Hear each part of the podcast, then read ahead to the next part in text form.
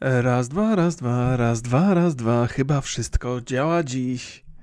Witam Państwa serdecznie. Piękne, sobotnie, popołudnie. Po popołudnie. Popołudnie to chyba 12 i ciutkę, nie? A po popołudnie to już jest trochę później, nie? Tak. O nie, popołudnie to. Cholera. Nigdy się nad tym nie zastanawiałem. To jest złożony problem. Będę musiał go rozważyć kiedy indziej, w innej sytuacji. O, muszę tutaj sobie zapalić monitor przygotować się kawkę. Po prostu zobaczcie, mam kawkę z McDonalda. To nie znaczy, że jest ona z McDonalda. Tak naprawdę byłem dzisiaj w mieście, przed chwilą wróciłem i kupiłem sobie kawkę. I wypiłem tę kawkę i pomyślałem, o kurde, taki został kubeczek, nie wyrzuciłem go od razu, to może go wykorzystam jeszcze raz i zrobię swoją kawkę. I pokażę, nie wiem, to jest jakiś zawsze jakiś taki... Czy to jest szpan, że się pije kawkę z McDonalda? Chyba nie. Nie, e, nie wiem dlaczego tak uznałem, że to jest zabawny pomysł, zrobić zwyczajną kawę i potem się okazuje, że ta zwyczajna kawa, którą sobie robię, ona jest lepsza od tej kawy z McDonalda. Mimo, że kawa z McDonalda jest naprawdę niezła. Z pewną przyjemnością pijam, w niewielu miejscach jest na tyle dobra, żebym e, kupował kawę, bo to z reguły tylko korzystam z tej domowej. Jeżeli Państwa interesuje ta błaha historia, co tam u Państwa też tak gorąco jak u mnie? Potwornie jest. Ja na szczęście mam klimatyzację, to zaraz sobie zresztą odpalę ją. O, klimatyzacja. To jest dobry wynalazek. Czy ja Państwu opowiadałem, ile ja lat się zmagałem z moją żoną, żeby tą klimatyzację zainstalować? Być może opowiadałem w różnych innych sytuacjach, ale opowiem również i dzisiaj. Otóż ja od zawsze wiedziałem, że klimatyzacja to jest wynalazek, który jest bardzo sensowny. E, oczywiście klimatyzację można zrobić dobrze i można zrobić źle. Zawsze są dwie możliwe opcje. Jak się robi klimatyzację taką Jakie były punkty przemawiające przeciwko klimatyzacji? Po pierwsze, bałagan w domu, bo to się może przydarzyć podczas instalacji. Po drugie, e, chodziły takie legendy, że w klimatyzacji zbierają się jakieś drobnoustroje, w związku z tym, że tam są różnice temperatur, wilgocie i tak dalej. To jest fantastyczne miejsce, żeby się drobnoustroje tam zgromadziły i potem ludzie są zatruwani masowo z powodu klimatyzacji. Ciekawe, kto w ogóle wymyślił to, tę plotkę, bo to się bardzo rozniosło szeroko e, i moja żona też o tym wspominała. I proszę Państwa, to jest niewiele ma wspólnego z rzeczywistością. Jeżeli się robi taką klimatyzację, gdzie są Okej, okay, teraz, żeby wszystko było jasne. Nie jestem specem w tym zakresie, okej? Okay? Mój chłopski rozum podpowiada mi rozwiązania następujące, albo właściwie wytłumaczenia następujące. Jeżeli jest taka klimatyzacja, która działa e, na zasadzie takim, że macie gdzieś agregat i z tego i, i są takie tunele, jest to, jest, jak to się nazywa, ta klimatyzacja, mniejsze z tym, że, że to zimne powietrze dociera do waszych pomieszczeń przez otwory wentylacyjne, a do tych otworów wentylacyjnych są takie korytarze poprowadzone. No i tam to zimne powietrze przez te korytarze do, dociera. To jest na pewno jakaś mądra nazwa na to, którą ktoś mi na pewno w mailu wytłumaczy. Ale chyba żeśmy się zrozumieli, nie? No to wtedy faktycznie ta droga, którą powietrze pokonuje, jest dosyć długa. Tam jest dużo skraplania, tam są te różnice temperatur. E, czasami się włącza, czasami się wyłącza i faktycznie w takim tunelu jest dużo miejsca na to, żeby się jakieś drobnoustroje zgromadziły. E, I to może stanowić jakieś zagrożenie pod warunkiem, że się tego nie czyści, bo zakładam, że Oczywiście nie wchodzi tam ziomeczek z miotłą, bo to musiałby być bardzo mały ziomeczek i bardzo mała miotełka. Takich ziomeczków to nie mamy, bo to, jest, to są małe te otwory. E, to nie takie jak, jak e, McLean w Die Hard przechodził cały sobą, bo to w dużych budynkach takie, takie w ma, mniejszych mieszkaniach. O czym ja gadam w ogóle dzisiaj Państwu? John McClane, dobrze zapamiętałem, bohatera Die Hard. No, więc to są takie małe korytarzyki. To mój człowiek musiałby być krasnoludkiem, żeby tam wejść i posprzątać, więc się tam y, wpuszcza jakiś środek chemiczny i się wentyluje to przy użyciu klimatyzacji i to załatwia sprawę, ponoć. Pewnie nie jest to idealne rozwiązanie. No, więc zdarzają się takie sytuacje, że gdzieś tam w dużych takich budynkach, gdzie akurat ktoś mógłby się z miotełką zmieścić, e, gdzie, gdzie, się zapomina o tym oczyszczeniu tych, bo nikomu się nie chce, działa, działa, to co będziemy się w tym grzebać. No i potem mogą się zdarzyć jakieś takie problemy nie, zdrowotne, bo dużo ludzi tam przychodzi i, i się zatruwa tą, tą, tymi drobnoustrojami z klimatyzacji. Więc, y, więc y, w warunkach domowych to nie jest żadne zagrożenie, bo z reguły się robi tak, że z jednej strony jest agregat, z drugiej strony jest ten wylot i to się tylko przeczyszcza raz na jakiś czas i sprawa jest prosta i czysta i jasna. Chociaż jak się zapomni o tym czyszczeniu, to też pewnie mogą być problemy tych małych jednostek, które my tutaj mamy, ale my co roku mamy takiego speca od klimatyzacji, który przyjeżdża nam tutaj, sprawdza wszystko, przeczyszcza. W tym roku akurat nie, nie, nie, nie przyjechał, bo, no bo pandemia była, ale myślę, że to jeden rok e, nieczyszczenia to chyba nie zrobi nam wielkiej krzywdy. Nie? Tym bardziej, że my nie używamy klimatyzacji jakoś tak strasznie intensywnie. Ja tutaj okazjonalnie w piwnicy sobie odpalę, no bo nie mam tutaj za bardzo wylotów powietrza żadnych. Więc jak te komputery się rozgrzeją do czerwoności, to to zaczyna być gorąco. E, ale tak poza tym to nie, to, to nie często. Mamy dobrze dom yy, zaizolowany i nawet w takie gorące dni te, to ciepło się nie utrzymuje jakoś potwornie długo. Z reguły to, to włączamy klimatyzację w jednym z pomieszczeń raz dziennie na pół godziny do godziny nie? i to wystarcza, żeby taką bardzo przyjemną temperaturę w domu utrzymać. No ale wracając do mojej historii małżeńskiej, to są zawsze najciekawsze. są, ja, ja uważam, mimo całej miłości, jaką darzę moją żonę i w ogóle uważam, że mamy fantastyczny układ rodzinny, to cały czas mam takie podejrzenie e, na, na relacje damsko-męskie, zwłaszcza, zwłaszcza e, e, w takich dłuższych związkach, patrzę trochę jak na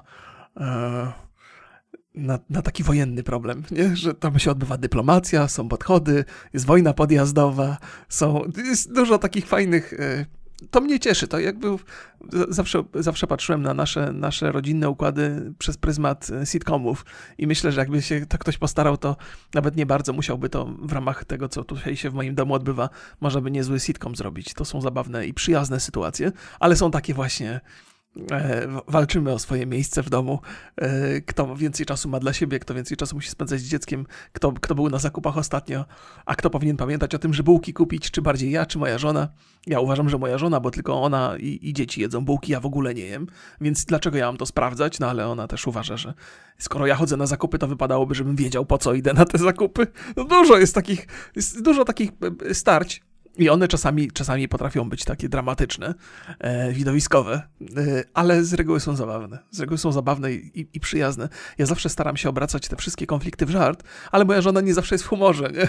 Czasami to jest tak, że jeden, jednego dnia ten żart wejdzie i spowoduje śmiechu mojej żony, a drugiego dnia po prostu się wkurzy i przez dwa dni się na mnie nie odzywa.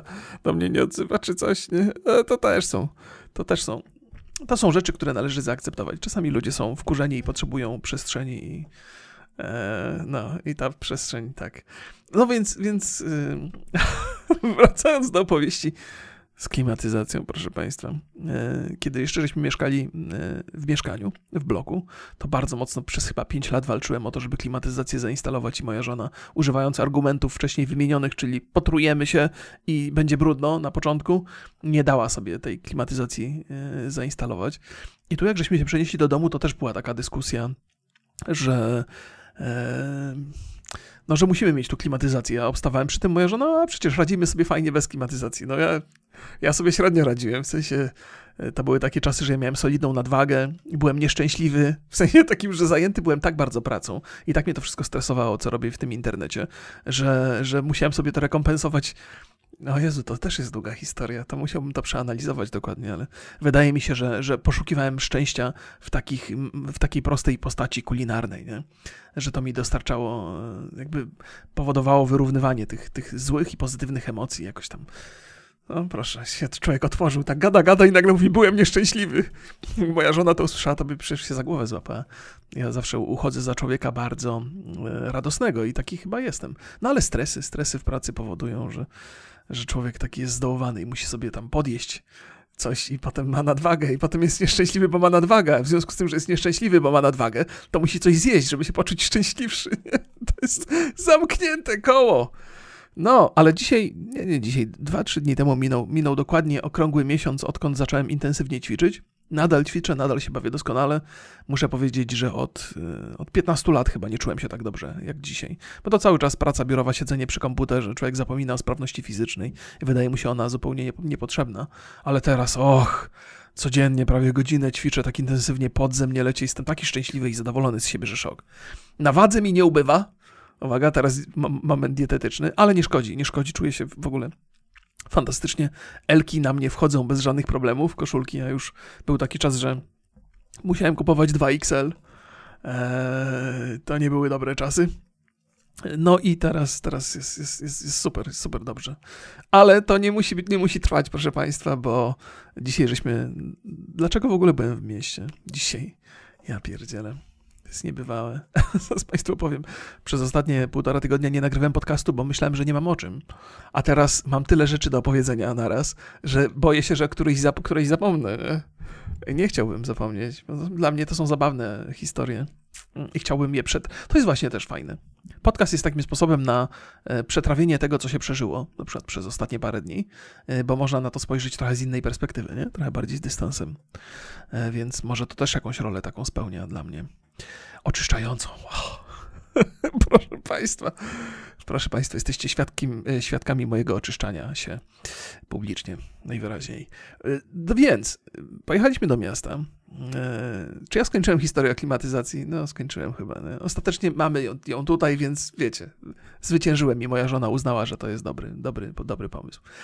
Więc pojechaliśmy dzisiaj do miasta, żeby sobie wziąć zastrzyk. E, to się łączy z dietą, to się łączy z moim dobrym samopoczuciem, dlatego że e, zastrzyk w celu pobrania krwi, przeprowadzenia badań, czy wszystko w naszych organizmach się dobrze odbywa. Moja żona ze względów medycznych, ja raczej takich e, względów, mm, no, żeby wiedzieć, nie?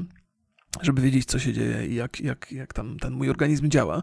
I się boję, bo ostatnie badanie krwi wykazało, że mam podwyższony cholesterol, co w zasadzie ma, ma sens, bo głównie jadam mięso i jadam tłuszcze, ale zdaje się, że przy tej diecie, którą ja prowadzę, to, to podwyższony cholesterol nie stanowi takiego problemu i zagrożenia. Ale nie mam siły i ochoty badać tego tematu super dokładnie. Gdzieś tylko tak spojrzałem, że faktycznie ten tłuszcz i ten cholesterol u mnie nie powinien być problemem, ale to nie potrafię tego wytłumaczyć mojej żonie, nie? Więc tak trochę z lękiem czekam na te wyniki badań, bo jak się okaże, że ten cholesterol nadal jest podwyższony, to moja żona każe mi zmienić moje przyzwyczajenia teraz ostatnie żywnościowe, a ja nie będę w stanie obronić własnych mm, i w rezultacie nie będę się czuł tak dobrze, jak się czuję. Nie? To już jest, powiem Państwu, że to jest taka różnica w samopoczuciu, że nawet gdybym wiedział, że przez to będę żył 10 lat krócej, to i tak bym się na to zdecydował, nie? Bo tak się fatalnie czułem wcześniej taki, nie wiem, obciążony, wypchany po brzegi, pulchny, to nawet już nie, nie, wynikało to z nadwagi, nie? ale taki taki, taki, nie wiem, no, jakby mnie ktoś w, za ciasnych ciuchach kazał chodzić, nie? a teraz po prostu super jest. E, więc czasami warto żyć krócej, ale żyć weselej, radośniej. Więc e, te badania mnie trochę e, martwią. No bo muszę tam posłuchać zdania swojej żony na mój temat. To nie jest tak, że no, no, no jakby no, trzeba, trzeba brać pod uwagę mm, obawy najbliższych o nasze zdrowie, nie? Jeżeli moja żona się stresuje z jakichś powodów moich wyników, no to muszę nad nimi popracować, niezależnie od tego, czy ma rację, czy nie ma racji, nie? Może, może powinienem e, przebadać ten temat dokładniej, by móc obronić swoją, e, swoją dietę, a może powinienem ją zmienić, jeżeli się ona okaże nie, niewłaściwa dla mnie albo coś. Nie wiem, nie wiem, nie wiem. No, więc w związku z tym, że byliśmy robić ten zastrzyk, to sobie kupiłem kawkę w McDonaldzie, no, bo byłem na większych zakupach i musiałem moją żonę i moją córkę odstawić do McDonalda, żeby tam córka się czymś zajęła, ja poszedłem na te zakupy. E, I w związku z tym, że byłem pobrać krew, a trzeba to zrobić na czczo, to nie jadłem jeszcze śniadania. Jest godzina 13, to wspomniane popołudnie sobotnie, a ja jeszcze nic nie jadłem. I nie jadłem już chyba ponad 24 godziny, bo tak się jakoś układa dziwnie, że nie mam, nie, wiem, że to brzmi w ogóle idiotycznie, ale nie mam czasu. Nie mam czasu zjeść. Cały czas jakieś takie zajęcia e, się pojawiają, którymi się muszę koniecznie, koniecznie, koniecznie zająć. Trochę mnie stresuje, mm, stresuje mnie ilość takich dodatkowych rzeczy, która, które mi się przytrafiają. E, ostatnio mam, mam tak, o Boże, niby z jednej strony mam, moje obowiązki związane z moją pracą nie są takie straszne, jakby tam nie ma takiej dużej presji. Presją jest to, że na przykład chcę nagrać podcast, a nie mam o czym, nie? To jest, i siedzę i mówię, no nie, no skończyło się, skończyła się ta wena, co tu teraz zrobić? Ale potem dochodzą takie rzeczy trochę związane z podcastem Roki Borys, dochodzą takie rzeczy, że e, zgłaszają się do mnie ludzie i mówią, słuchaj Rok, chciałbym, żebyś mi coś tutaj nagrał na film. Ja mówię, jasne, pewnie, że ci nagram. Albo ktoś do mnie pisze, mówi, słuchaj, weź, y, będziesz gościem u mnie na podcaście? Ja mówię, jasne, pewnie, że że tak, nie? No i potem trzeba się przygotować do tego, ja nie mam czasu i tak, och, tak mi, tak mi jakoś, tak jakoś, brakuje mi czasu na moje własne rozrywki. Takie, żebym sobie usiadł i, i poświęcił czas tylko i wyłącznie dla własnej radości. E, no bo tam trzeba albo do żony, albo do córki pójść, albo coś nagrać dla kogoś, albo się przygotować, albo się pomartwić, że się nie ma inspiracji, znaczy tej weny, żeby nagrać własny podcast. E, I tak, tak mi, tak mi, nie wiadomo, nie wiadomo, gdzie mi te godziny uciekają. Chyba, chyba to w ogóle jest. Człowiek w pracy, kiedy pracujesz sam, sam sobie dobierasz zajęcia, sam sobie właściwie dobierasz, co robisz i jak robisz, to jest kilka ścieżek i chyba żadna nie jest właściwa. Z jednej strony, jak zaczynałem na YouTubie, to miałem taki bardzo bardzo jasno określony plan, że wrzucam dwa dni film, tfu, wrzucam dwa, dwa filmy dziennie minimum. E, to są filmy związane z grami, bardzo jest to łatwo zrobić, po prostu są gry i robisz i to ci zajmuje mnóstwo czasu. Mm, I, i po prostu robisz to. I, I, czasami to jest tak, że 14 godzin dziennie. E, I z jednej strony masz satysfakcję, bo, bo masz tak, takie poczucie dyscypliny, ale z drugiej strony, no właśnie, jesteś nieszczęśliwy i ty jesz, nie? bo to się zaczyna zamieniać w rzemiosło czy coś. Nie wiem, to musiałbym przeanalizować dlaczego. A teraz, teraz mam dosyć dużo swobody, ponieważ rzeczy, które nagrywam, z, z, przytrafiają się znacznie rzadziej. Na YouTube'a wrzucam dwa filmy tygodniowo, tylko i wyłącznie, i to przy współudziale Borysa, więc połowa obowiązków ze mnie spada, powiedziałbym nawet więcej, bo mm, tak się jakoś ułożyło, że po stronie Borysa jest przygotowanie tych tematów przede wszystkim, więc nawet więcej niż połowa roboty ze mnie spada. E, no ale tutaj znowu przychodzi takie coś, że chciałbym nagrywać swój własny podcast, a nie mam pomysłu. I to, i to, mnie, to mnie męczy. Ale, ale takie wolne chwile, które uzyskuję dzięki temu, to właśnie przeznaczam na ćwiczenia, jakieś spacery, chodzenie z rodziną, jakieś nagrywanie, coś y, dla kogoś. Ale to też buduje całą masę rzeczy i nagle człowiek Żona mi ostatnio zrobiła listę obowiązków, znaczy listę rzeczy, które powinienem zrobić, a mam, mam trochę nie, nie, tyle zaniedbane, co odłożone, je? no może to to samo. I jest duża ta lista i to mnie też stresuje. Proszę Państwa, niezależnie od tego, jakby przez, przez swoją karierę i taką internetową jeszcze przed internetem, przeszedłem przez bardzo różne e, rodzaje prac, począwszy od fizycznych, skończywszy na biurowych. I nie ma, nie ma idealnej, nie ma idealnego rozwiązania. Zawsze jest jakieś poczucie, poczucie, mm, e, zawsze jest jakaś obawa, że robisz coś dobrze, ale to się może skończyć, albo jest obawa, że robisz coś źle i to się, i, i, to się na pewno skończy lada moment, albo że nie masz pomysłu, co chciałbyś robić, albo że masz pomysł, ale cię to nudzi.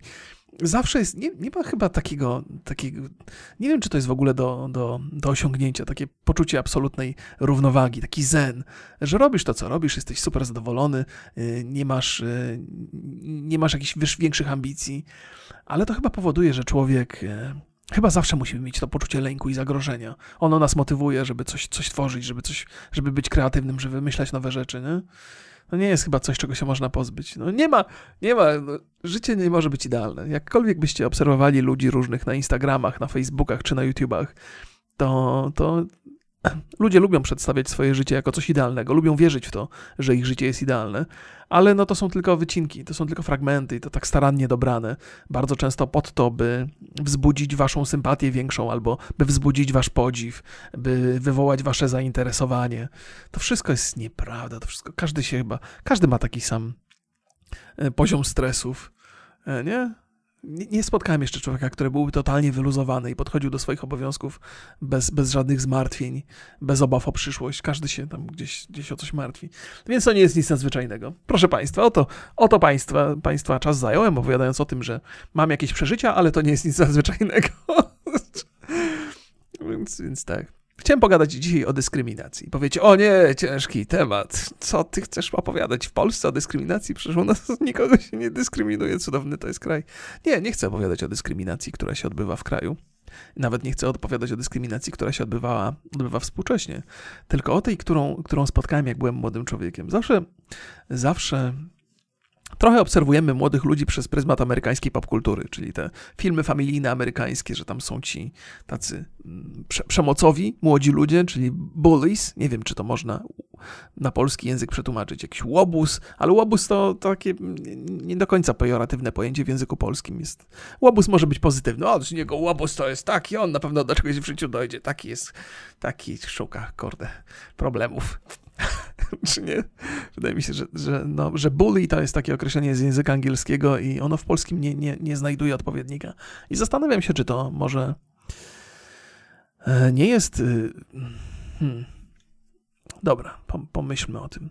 Bo chciałem powiedzieć, że to może być problem przede wszystkim amerykański, być może brytyjski, że w Polsce takie rzeczy się nie zdarzają, ale to byłby błąd. Ja myślę, że, że zdarza się tego typu przemoc w Polsce. Natomiast y, muszę powiedzieć, że ja w młodości tego nie doświadczyłem. I to nie, nie tylko jako ofiara, ale także jako obserwator. Nie? I teraz oczywiście to wszystko może się sprowadzać do takiego e, starczego ględzenia, o, że boomerskiego, że kiedyś to było lepiej, nie widziałem problemów, a teraz dzieciaki mają problemy. Co się stało z tymi ludźmi, nie? Ale nie wiem, czy to jest. No, opowiem, dla, dlatego tej dyskryminacji. Nie? Próbowałem się zastanowić, z kogo żeśmy się śmiali, kiedy byliśmy młodymi ludźmi. E, I kogo żeśmy ewentualnie. Bo, bo, wiecie, jak ja byłem w takiej komfortowej sytuacji, że nikt mnie jakoś nie napastował, no to mam wrażenie, że nikt nie był napastowany. Nie? To jest, to jest błędna, błędna obserwacja, jestem tego świadom. I pewnie dużo osób się może przytrafić, nawet słuchających ten podcast, które mają zupełnie inne doświadczenia i mogłyby pewnie rozprawki pisać na temat prześladowań w szkole.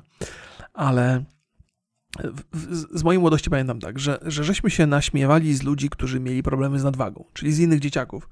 E, ale to też miałem takie poczucie, że ci, mm, że te ofiary tego naśmiewania, że to wszystko miało swoje granice, nie? Że, że to nie, nie zdarzały się takie sytuacje, na przykład, żeby ktoś z płaczem e, wybiegł z klasy albo coś, że tak, żeby tak aż dopiekać. Ja mm, miałem dwóch koleżków takich, obaj mieli na imię Marcin. Y, którzy mieli nadwagę lekką i, i, byli obiektem śmiechu w tamtych tam latach 80., ale, ale też obiektem sympatii przy okazji, że to nie był taki, mm, że to nie było takie agresywne jak, jakieś. Nie?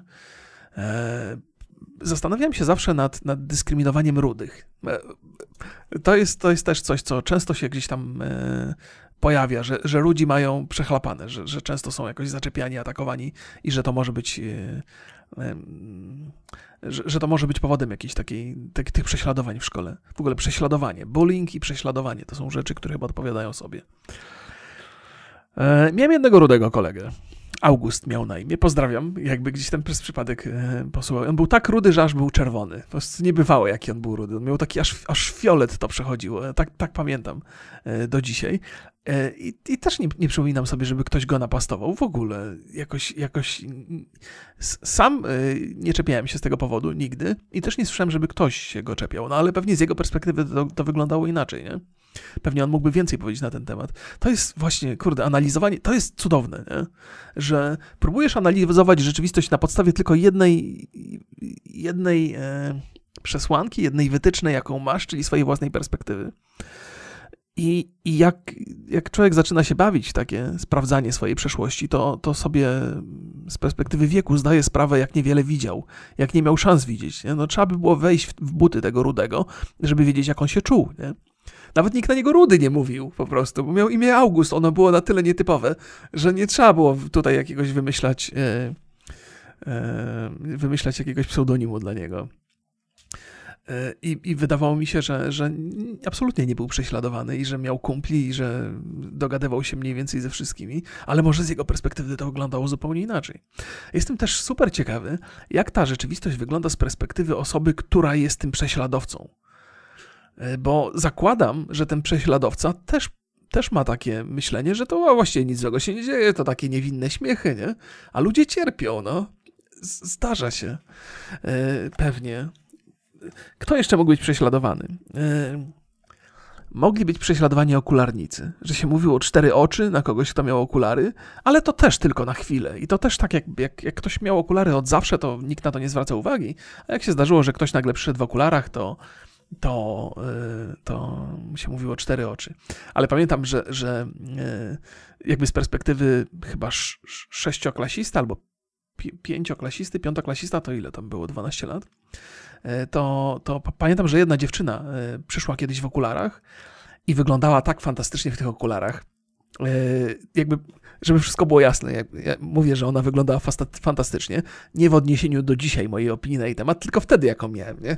Że wszyscy kordy mieli opad szczęki totalne i nikt nie mówił do niej cztery oczy, czy coś, nie? Bo, bo jakoś tak te okulary dobrze wyglądały na, na, na niej. To jest w ogóle zabawne opowiadać o swoich sympatiach e, z, e, z piątej klasy, kiedy się ma 40 parę lat, nie? To zdaje się to być mocno niewłaściwe. Mam wewnętrzny, czuję niesmak, kiedy o tym opowiadam, ale nie ma w tym absolutnie nic zdrożnego. Więc jeszcze ten, więc, więc tak, e, rudzi, otyli i, i okularnicy. To, to, się, to, się, to, się, to się zdarzało, ale nigdy nie miałem wrażenia, że to było jakieś takie przesadzone albo przemocowe. Ale jak mówię, mój punkt widzenia mógł być e, zupełnie inny, bo ja nie, nie doświadczałem takich sytuacji. Nie przypominam sobie. No, więc tak się, tak się dyskryminowało. Nikt nie myślał wtedy jeszcze o takich problemach z, z orientacją seksualną. To, to nie były te czasy zupełnie. E, to znaczy, kurde, no jak ktoś był taki e, zniewieściały, jak był facet, no to go obrażano w ten sposób, że był, się mówiło, jakby posługiwało się zwrotem, bardzo negatywnym zwrotem, oznaczającym orientację seksualną, ale nikt tego zwrotu nie traktował jako, e, jako nabijanie się z, z, tej orientacji, tylko po prostu, że ktoś był taki no, zniewieściały, delikatnie mówiąc. I to, takie chłopaki też się, też, też się przytrafiały. Yy, no i to, to, to, to, więc to była ewentualnie czwarta ofiara dyskryminacji. Więcej grzechów nie pamiętam. To są takie, yy, znaczy grzechów. To nie jest tak, że ja tam uczestniczyłem w tym. Pewnie być może biernie w tym uczestniczyłem albo coś. Nie, nie wiem, nie mam pojęcia. E, no, ale dobrze wspominam swoją podstawówkę. Opowiadam o tym, nie wiem dlaczego. Być może dlatego, że ostatnio, jak opowiadałem Państwu o, o tym, jak często zmieniałem szkoły, to miałem też okazję bardzo, ale to bardzo poznać dużo ludzi i jestem e, mało kto, tak jak ja, był wrzucany na, do środowisk, w, w, których ludzie się już znali bardzo dobrze, nie? że byłem tym nowym i musiałem jakoś się zaadaptować tam i nigdy nie miałem z tym problemów. I mm, ostatnio jak byłem na, na imprezie u, u moich rodziców, mój tato miał 80 urodziny, ja miałem 44, tak żeśmy to zrobili równolegle, chociaż mój tato się urodził po 20, ja się urodziłem 1 czerwca. Dobrze mówię, po 20? Kurde, nie wiem dokładnie jaka jest data urodzin mojego taty. Ale jak się zbliżają, to sobie sprawdzę w kalendarzu, ok? Nie noszę takich rzeczy w głowie, bo, bo, bo ten, bo po co? E, nie mam pamięci do dat, ale, ale jak coś się zbliża, to mam wszystko zapisane elegancko w kalendarzyku, więc wiem. E, a może może po dziesiątym mój nie, nieważne. I proszę mnie tutaj, proszę mnie nie, e, jak to się mówi, nie szkalować z tego powodu, ok? E, tak czy inaczej, e, w dniu urodzin mojego taty zadzwoniłem, złożyłem życzenia razem z moją córką, więc jestem jak najbardziej e, bezpieczny z tej strony tutaj. Nie, nie, nie można mnie atakować, że mam sobą pamięć do tych rzeczy. E, więc sobie, sobie rozmawialiśmy z, moimi, z moją siostrą i z, i z moim tatem. I pierwsza rzecz, pierwsza historia, która e, trochę odbiega, jest, jest pewną dygresją do tej opowieści, ale chciałbym Państwu ją opowiedzieć. Otóż byłem podobno najbrzydszym dzieckiem w ogóle w okolicy, jakie kiedykolwiek się gdziekolwiek pojawiło. Byłem brzydki tak bardzo, że moja mama, wyprowadzając mnie na spacer w wózeczku, zakrywała wózeczek e, taką, takim, taką pieluszką tetrową, e, żeby mnie nikt nie zobaczył. Nieważne, że było gorąco, zimno, nieważne. Nie mogłem być, nie można mnie było oglądać, bo byłem paskudny, byłem paskudny straszliwie, byłem przerażający. Ludzie odskakiwali od wózka z krzykiem i moja mama chciała im najpewniej tego oszczędzić. Zapytacie, dlaczego byłeś taki paskudny? Czy to geny Remigiuszu, czy coś? No nie, coś tam w szpitalu, w szpitalu się y, coś wydarzyło niedobrego i mnie parafiną poparzyli. Y, nie wiem dokładnie dlaczego i po co się to odbywało i czy to dokładnie chodziło o parafinę, chyba o parafinę, że, że jako niemowlak byłem smarowany tym, a to spowodowało, że mi skóra zaczęła dłazić, tak, y, tak i to było, to przypominało jakąś taką, nie wiem, łuszczycę czy coś, nie, to wszystko czerwone pod spodem, więc byłem paskudny straszliwie, ale moja mama mi powiedziała na pocieszenie, że że potem byłem już pięknym dzieciakiem. W co nie wierzę, W sensie, bo to mama, nie? Chciała mi trochę... Pewnie byłem paskudny przez długi czas, ale to nie szkodzi. To nie, nie wpłynęło na moją osobowość w żadnym stopniu, więc, więc ze śmiechem na to reaguję. Ale oczywiście moja siostra bardzo się ekscytuje, kiedy mi o tym opowiada, bo u, u mnie w rodzinie jest taki, jest taki, jest takie zamiłowanie do nabijania się z siebie nawzajem, co jest rzeczą cudowną i uczy dystansu. Ja pamiętam, jak byłem dzieciakiem, nieraz z płaczem odchodziłem od stołu, bo tak się ze mnie nabijali i moja siostra i mój tato, ale to jest cenna rzecz, cenna rzecz, cenna, cenna, cenna rzecz. I ja, ja, to, ja to dzisiaj e, próbuję stosować w przypadku mojego syna, czyli nabijam się z niego przy każdej możliwej okazji, ale on też, też ma tak, że odbiega czasami z płaczem. Yy, powiecie, ale ty jesteś złym człowiekiem, tak, tak dziecko tak doprowadzać do takiego stanu. Nie zawsze, okazjonalnie. Czasami mamy rozmowy długie, intensywne na różne tematy i to się nie kończy płaczem, a czasami po prostu, jak widzę, że mój syn w jakiś absurdalny sposób na coś reaguje, to potrafię z tego zażartować i wcale nie mam wyrzutów sumienia. Uważam, że być może go to czegoś nauczy, a może go to skrzywdzi, no, może go skrzywdzi to na, na, w dorosłości, nie wiem. Nie mam pojęcia, no skąd mam wiedzieć. Staram się jak mogę, no, może robię coś źle, może czasami robię coś dobrze. No. Trzeba, trzeba słuchać swojego serca. Moje serce mi podpowiada, że czasami warto się pośmiać z człowieka. No, więc tak, y, zmierzałem do, tych, do tej opowieści urodzinowej nie bez powodu. A, no właśnie, no, próbowałem dojść, bo ja jako człowiek nieśmiały, introwertyk, wycofany, mm, mający duże problemy w kontaktach z dziewczynami, kiedy byłem młodym chłopakiem, e, no zastanawiałem się, skąd u mnie ta pełna swoboda, kiedy dołączałem do środowisk pełnych nowych ludzi, którzy się doskonale ze sobą znają. E, pewnie to wynikało z tego, że od najmłodszych lat byłem wysyłany przez moich rodziców na jakieś obozy, takie harcerskie, czy tam właściwie byłem zuchem wtedy. To miałem chyba z 5 lat, kiedy pojechałem na pierwszy obóz. Moi rodzice to mnie kochali bardzo, ale się nie martwili o mnie przesadnie, w sensie takim, że to niech jedzie, nie? I co tam... Nie, nie wiem, nie wiem. No to były też inne czasy, inaczej się na dzieci e, patrzyło. Człowiek się tak nie przejmował bardzo pewnie. E, dziećmi, no bo takie, i to było sensowne pewnie. E, w jakiś sposób nas to wychowywało, pewnie inaczej niż dzisiaj dzieci są wychowywane, e, bo dzisiaj z dużo większą troską pewnie się patrzy na najmłodszych, ale to no, wielka, wielka, wielka krzywda mi się oczywiście nie stała, bo niby dlaczego. E, ale mogę opowiadać dzisiaj e, z, z, humorem i trochę, trochę podśmiewując się. Dzisiaj, dzisiaj odpłacam pięknym za nadobne. Kiedy opowiadam moim rodzicom, że się mną nie interesowali, albo że, że nie zwracali na mnie uwagi, albo że się nie martwili o mnie, to, to moja mama strasznie to przeżywa. sporo satysfakcji, sporo satysfakcji z, z tego.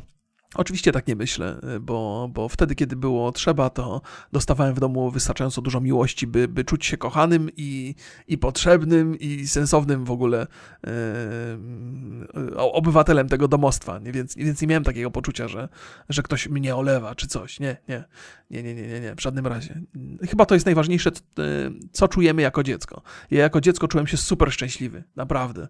E, zadbany, z kochającymi rodzicami, z, z, ojcem, którego się bardziej bałem przede wszystkim, ale to też, też było ok. Dużo, dużo dobrych rzeczy wyciągnąłem z domu i cenię to sobie niezwykle mocno, chociaż są takie doświadczenia, które wolałbym zapomnieć albo zmienić, albo, albo coś. No to jak każdy, nie?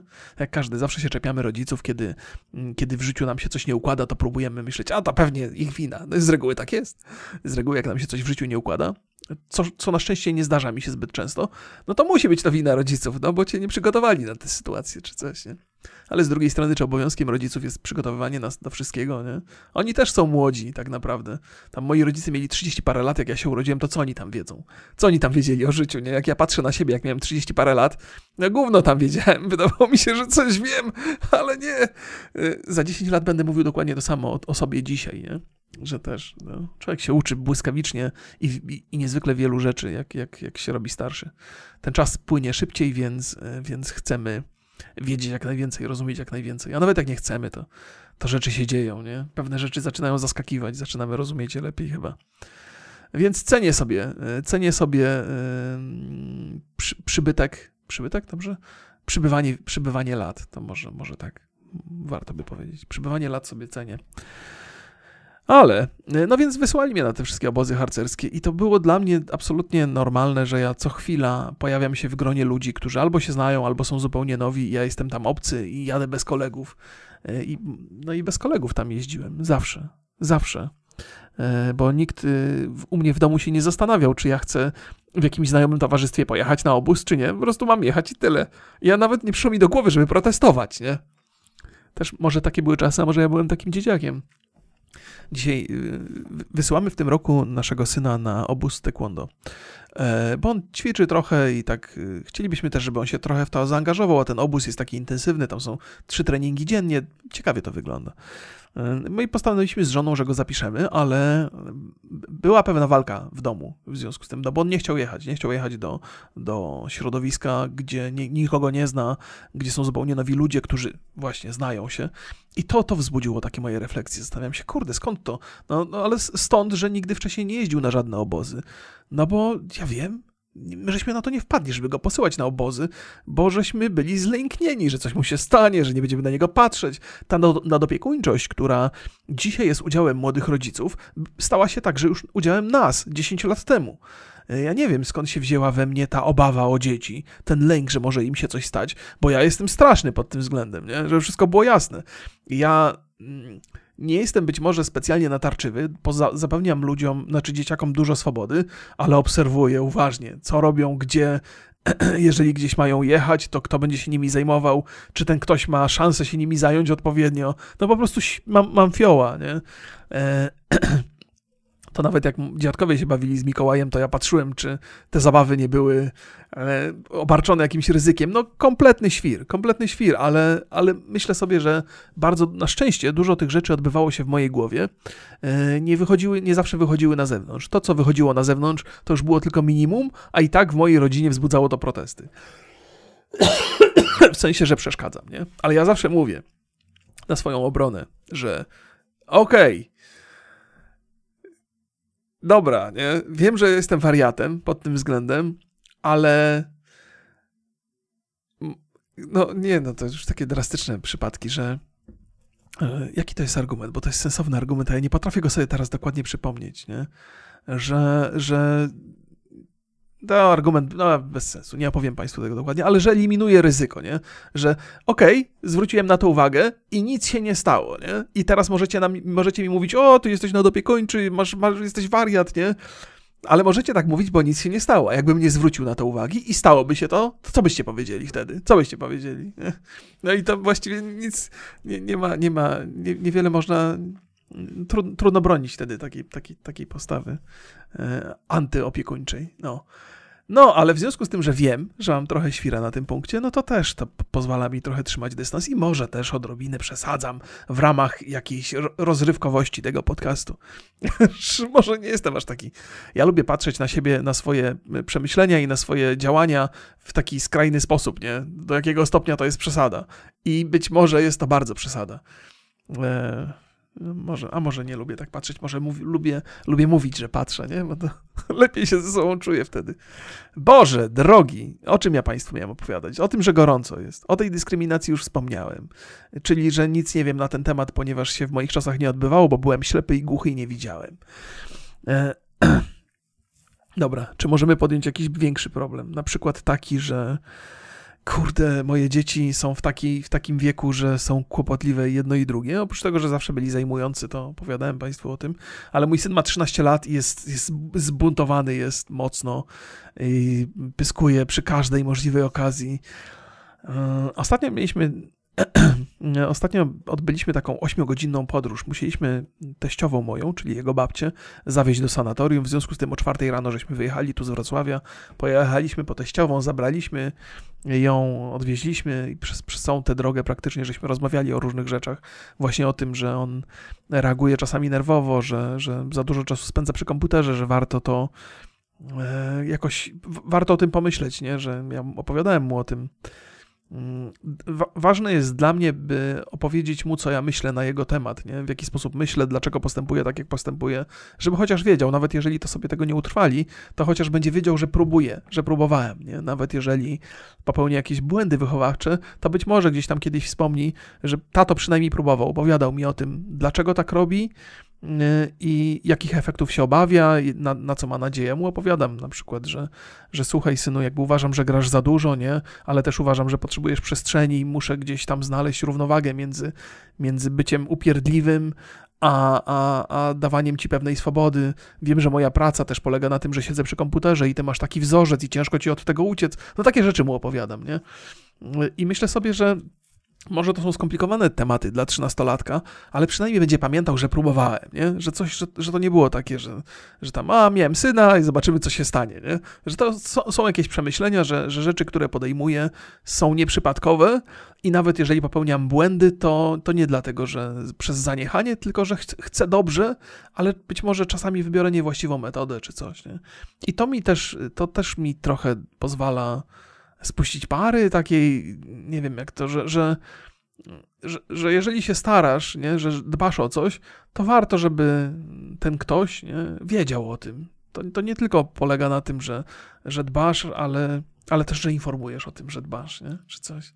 Nie? Ma to sens? To muszę z żoną też stosować dokładnie te same, te same zasady. Przecież to wobec każdego człowieka. To ma sens. To jest bardzo. To jest, muszę sobie zapisać, zanotować, nie? że jeżeli, jeżeli dbacie o kogoś, nie, no to nie wystarczy mówić mu, że, że, że, że go kochacie. Kocham cię, kocham cię, przytul, przytul mnie, dam ci całusa, nie?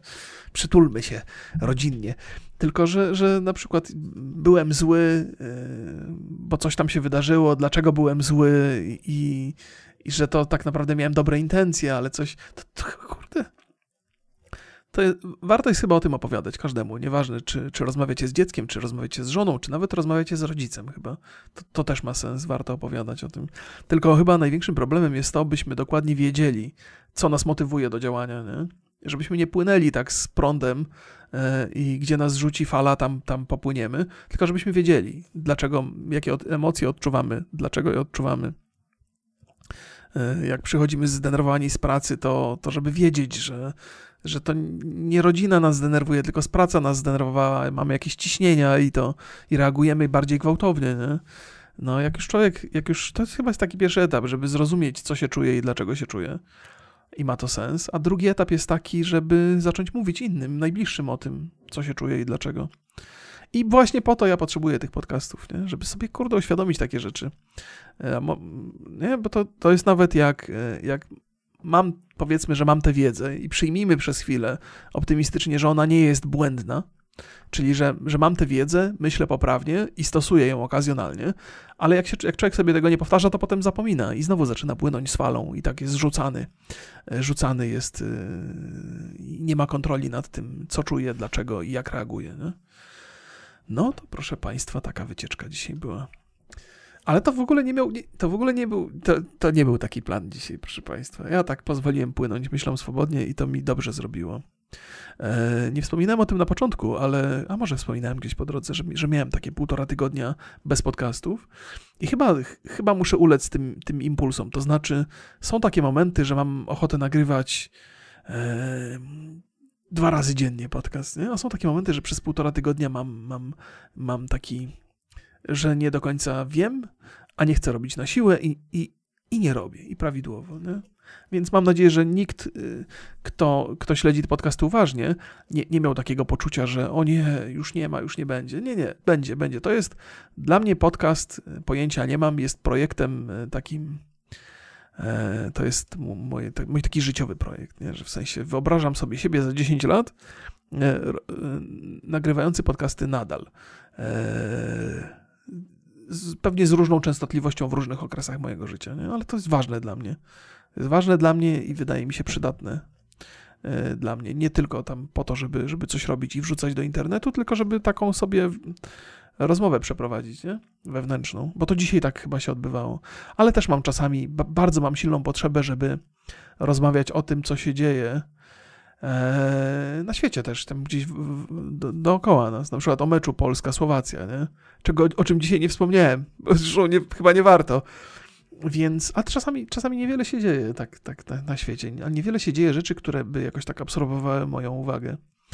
Jak się siedzi w internecie, to człowiek ma wrażenie, że jest zasypywany całą masą informacji i one wzbudzają nasze zainteresowanie, czasami wzbudzają refleksję, ale jakby człowiek się miał zastanowić nad tym, ok, czego się dzisiaj dowiedziałem, co, co, co, o czym dzisiaj mogę opowiedzieć, to nagle odkrywa, hej, hej, najciekawsze i najbardziej interesujące doświadczenie to miałem w sklepie mięsnym rozmawiając z ekspedientką, Natomiast wszystko, co przejrzałem w internecie dzisiaj, nie jest nic kompletnie warte. Wszystkie wiadomości, jakie usłyszałem, czy z telewizji, czy z radia, nie mają żadnego totalnie znaczenia.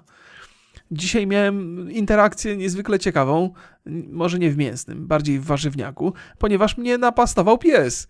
Była taka miła pani, atrakcyjna zresztą bardzo, i miała przywiązała psa do takiego um, uchwytu na rowery. No, uchwytu takiego, nie wiem, co się to nazywa. Stojaka na rowery? E, I to był mały pies, taki mops. To chyba był mops. Mops to był. Mops to w ogóle fantastycznie ktoś wymyślił nazwę. Mops, otóż. I on, ja sobie stoję, coś sobie patrzę na zegarku, zastanawiam się, a nie, patrzyłem na telefonie, jaką mam listę na zakupy, a ten mops, ni stąd, ni zowąd, stojąc metr ode mnie, zerwał się po prostu jak szalony, a wcześniej stał po cichu, w ogóle patrzył na mnie mówił, czy warto tego ziomka zaatakować, czy nie, jeszcze pozwolę mu podejść bliżej. Pozwolę mu, niech jeszcze zrobi dwa kroki, okej, okay, okej. Okay. Teraz zajrzał, zajrzał na telefon, dobrze, dobrze, niech się skupi na tym telefonie i teraz się na niego rzucę! I do mnie ze szczekaniem, aż ten stojak na rowery się ruszył. Ja mówię, Jezu, zawału dostałem, nie? Ta babka, e, ta babka, która była właścicielką tego psa, chyba. Ja oczywiście to żartem, to nie tak, że tam jestem oburzony, że jak pani pilnuje psa, taki mops bez kagańca. Wiadomo, że mopsowi kagańca nie da założyć. Mm, na mopsa można co najwyżej siatkę, on nie ma występ. On ma płaską twarz, płaski pysk, nie? To kaganiec można mu na głowę założyć, nie wiem, jak ten, jak ci, co na szpady walczą, nie? Taki coś można mopsowi co najwyżej założyć. I mówię, no nie, no niech pani pilnuje te, te bestie, nie? Ja oczywiście używam takich przesadzonych, no bestia, nie? Że rzucił się na mnie, że mi rozerwie gardło, nie? Że się bar, bardzo martwię moją tętnicę, czy coś, nie? żeby rozbawić to trochę, bo ja też jakby serce mi po prostu mało się nie wyrwało z piersi, musiałem trochę rozładować atmosferę. Ale miałem takie poczucie, że babka e, miała jakieś wyrzuty sumienia, że ten pies się na mnie rzucił, nie? Już, no, próbowałem żartować, próbowałem żartować, ale, ale nie, nie, nie udało się za bardzo wprowadzić radosnej atmosfery. Pani była mocno przejęta tym psem, że on tak reaguje. No nie każdy pies to nie jest tak, że, że yy po pierwsze, nie zawsze pies musi być super przyjazny wobec, wobec e, ludzi, a po drugie, no też ludzie muszą znosić to, że czasami ktoś na nich szczeknie z, z niechęcią. Co mi wielkiego? No ja to jestem, proszę pani, przyzwyczajony, że na mnie szczekają z niechęcią i psy, i czasami też ludzie. I to nie jest dla mnie nic nadzwyczajnego i zawsze staram się to obrócić żart. Więc to była ciekawa interakcja, no. A potem człowiek przychodzi do internetu i czyta różne informacje ważne, najwyraźniej zapisane clickbaitem niezwykłym.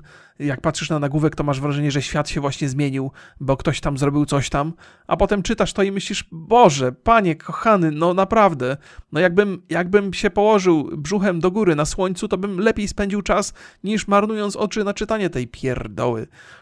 No, ale, ale się czyta, nie? Bo nam się wydaje, że to jest ciekawe. Ostatnio słucham sobie bardzo dużo. Opowiadałem Państwu chyba ze trzy razy już na podcastach. Pewnie jesteście zmęczeni specjalem e, Bobernama zatytułowanym Insight. On jest na Netflixie, polecam Państwu obejrzeć. To jest taka rzecz, która jest trochę wymagająca wobec yy, widza i słuchacza, ale warta jest. To znaczy, to jest tak, nie ma co robić tego na siłę.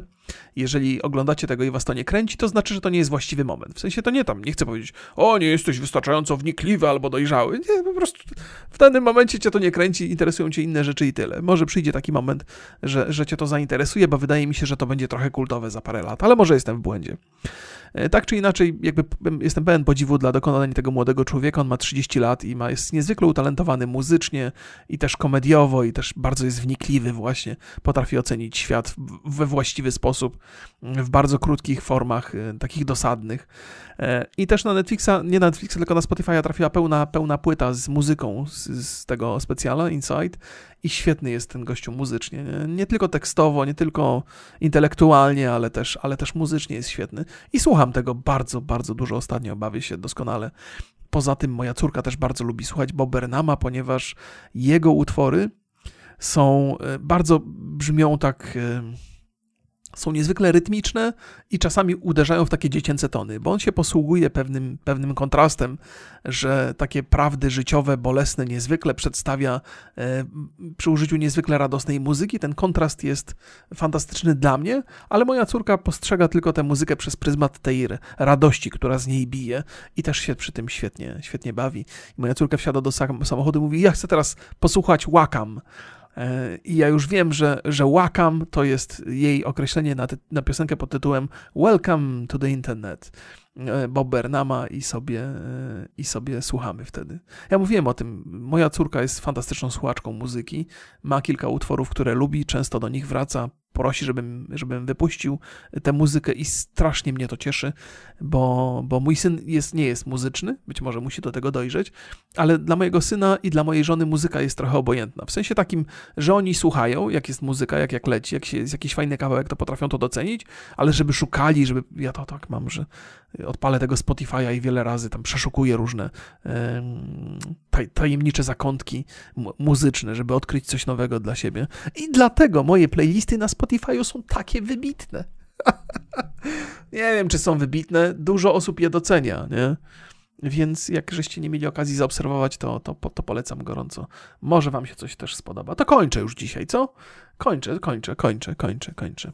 Bo znowu się rozgadam przez godzinę i ileś tam minut i w rezultacie ja nie wiem, to też dobrze gadać przez godzinę ileś tak minut, ale, ale dzisiaj kończę. Pozdrawiam, całuski dla wszystkich.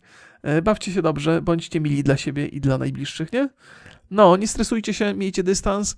Mm, I ta, ta jedna myśl, jeżeli jedna myśl jest z tego podcastu sensowna, bo to, to, to, to jest w ogóle sporo osiągnięcie, jeżeli się nagra podcast i jedna myśl przynajmniej jest sensowna, to taka, żeby, żeby, żeby od, od czasu do czasu ocenić e, siebie, w sensie dlaczego czujemy się źle, dlaczego czujemy się dobrze i może opowiedzieć komuś o tym, nie? Najbliższym. Zwłaszcza jak się czujemy źle, no, warto opowiedzieć. Ostrzec najbliższych, że słuchaj, kochanie, słuchaj, ja, ja cię uwielbiam, jesteś cudowna po prostu, kocham cię nad życie, ale dzisiaj miałem ciężki dzień i mogę z pyskiem wyskoczyć bez powodu, nie? czy coś takiego, nie? I to jest, czy to jest, to jest chyba okej, okay, nie? To jest chyba spoko. Czy, czy, ja, ja myślę też, że dużo osób patrzy na, na związki... Yy, Wiadomo, że konflikty są w małżeństwach. W każdym związku są konflikty, one muszą być, nie? Ale, ale, ale to się jakoś tak ukrywa, nie mówi się o tym, bo, bo to że każdy związek, przynajmniej na zewnątrz, musi być idealny, cudowny, bo jak nie, to, to zaraz są jakieś stresy albo coś, albo yy, na przykład, yy, że, że, ktoś może nas podejrzewać, że żyjemy w nieudanym związku, a przecież każdy chce mieć, każdy chce mieć ambicje, że tutaj dokonał właściwych wyborów, I się, mało się opowiada o tym. Mało się opowiada o tym, że, że gdzieś tam doszło do jakiejś kłótni, do jakiegoś konfliktu, i potem, w związku z tym, że się tak mało opowiada, to każdy mały konflikt staje się taki, urasta do, do miary jakiejś tajemnicy rodzinnej, o której nie można, broń Boże, nikomu opowiedzieć. Otóż można i wypada. Przynajmniej sobie nawzajem, nie? Bo jak rodzicom pójdziecie opowiedzieć, to oni też, o nie, dramat, mój syn źle się związał albo coś, nie? To jest ciekawe. Ciekawe zagadnienie, dlatego pewnie od tego jest psycholog, żeby opowiedzieć o takich małych stresach y, i problemach małżeńskich i nie być narażonym na ocenę, nie? Tak, żeby się wygadać. A ja proszę, proszę, co ja mam? A ja mam podcast i sobie mogę powiedzieć wszystko. Tak długo przynajmniej jak moja żona nie słucha. jak moja żona zacznie słuchać. Dobra, kończę już. Na razie, powiedziałem przecież. E, już patrzę sobie na, na e, nie mogę skończyć, nie? Ale za, za, każdym razem, jak patrzę na wykresy oglądalności, bo niestety dostaję wykresy oglądalności, czego nienawidzę. Ja nie chcę. Nie chcę wiedzieć, czy Państwu się podobało, czy się Państwu nie podobało. Nie chcę tego wiedzieć, ok? Ale dostaję i wiem, że jak y, jest taki moment w podcaście, kiedy powiem, to na razie do zobaczenia i nieważne, czy potem gadam przez 20 minut, czy przez 5, czy przez 10, to nagle wszyscy już uciekają. Mówią, a już powiedział cześć, to już pewnie nic mądrego nie ma do powiedzenia. Proszę Państwa, przygotujcie się na jedno. Ja nigdy nie mam nic mądrego do powiedzenia, nie? Ani przed tym, jak powiem do zobaczenia ani po tym, więc umówmy się, że zostajemy do końca, nie? Jak na mszy. o... No, całusy, papa.